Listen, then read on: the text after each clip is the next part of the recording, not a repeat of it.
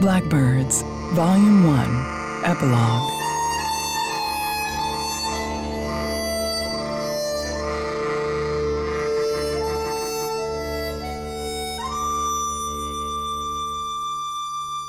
Written by Andre Philip Coleman. Dernier, a little more than three months later. McCrae House.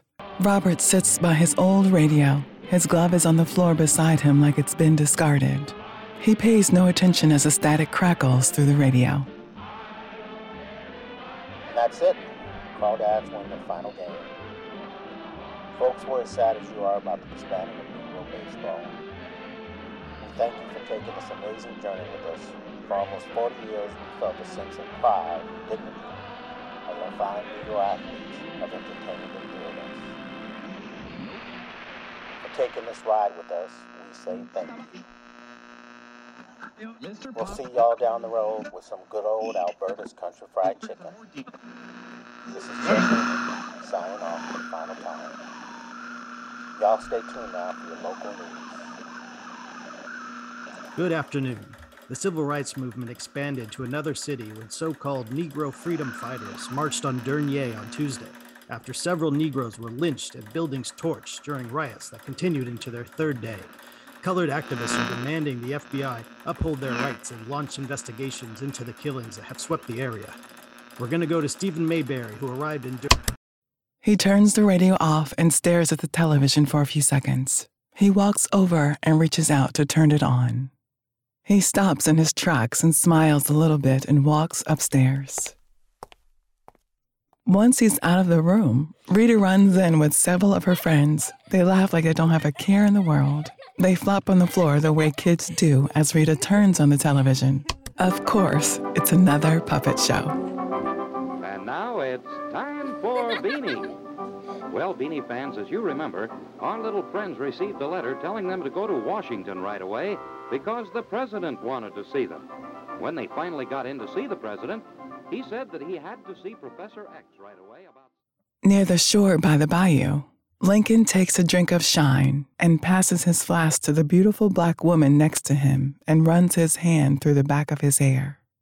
A flyer, torn and crumpled with Frankie's photo on it, flitters in the wind. Missing, it says. It catches Lincoln's gaze, but he only allows it to distract him for a second.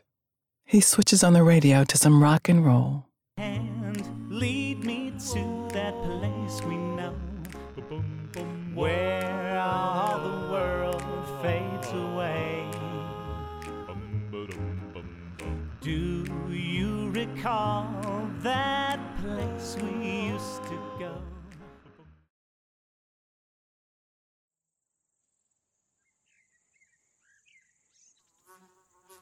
Bernice sits on her porch and stares at the disturbed dirt in the McCrae's yard.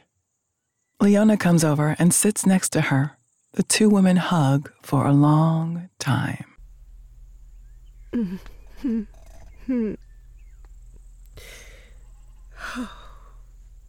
Today is my first day out of bed since it happened. Do you need anything? Just time to cry. Don't know if I'll ever stop, though. You raised a good young man. How's Lana? Yesterday was the first time since it happened that she hasn't cried. I'm sorry. Do you know, you had him scared out of his wits. Hmm. I knew he would come back. He was the only one that did. You scared all the other ones away, and, and how many was it? Girl, ain't no boys came round here. That's just something I made up. Oh, that's terrible. I liked him. I just needed to push him. Well, thank you for that. Got a pecan pie on the oven. Scoot and Mabel dropped it off yesterday. Mm. They were just in the neighborhood, I bet, huh? Yeah, they were. Wait here, I'll cut you a piece. No, no, I'm fine, really. Just sit right here. I'll get us some pie and then we'll sit here as long as you want and enjoy this cool weather. Thank you.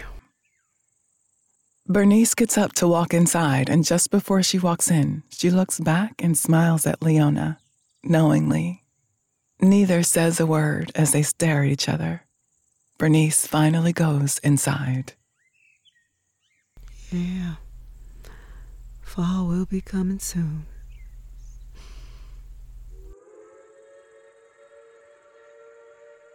Go with God, baby. Mm. Mm. Go with God.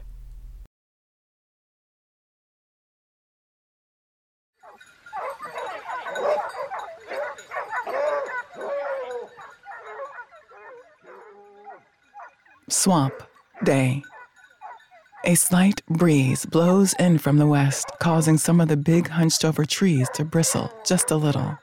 The sound of the hunting dogs is so loud that Joshua can tell how many are hunting him by their barking and growling.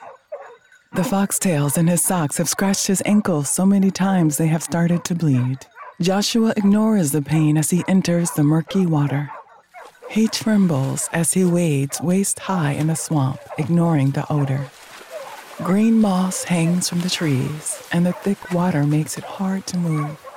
He's dirty, hungry, and alone, but the dogs haven't tired, and without looking back, he knows they are getting closer.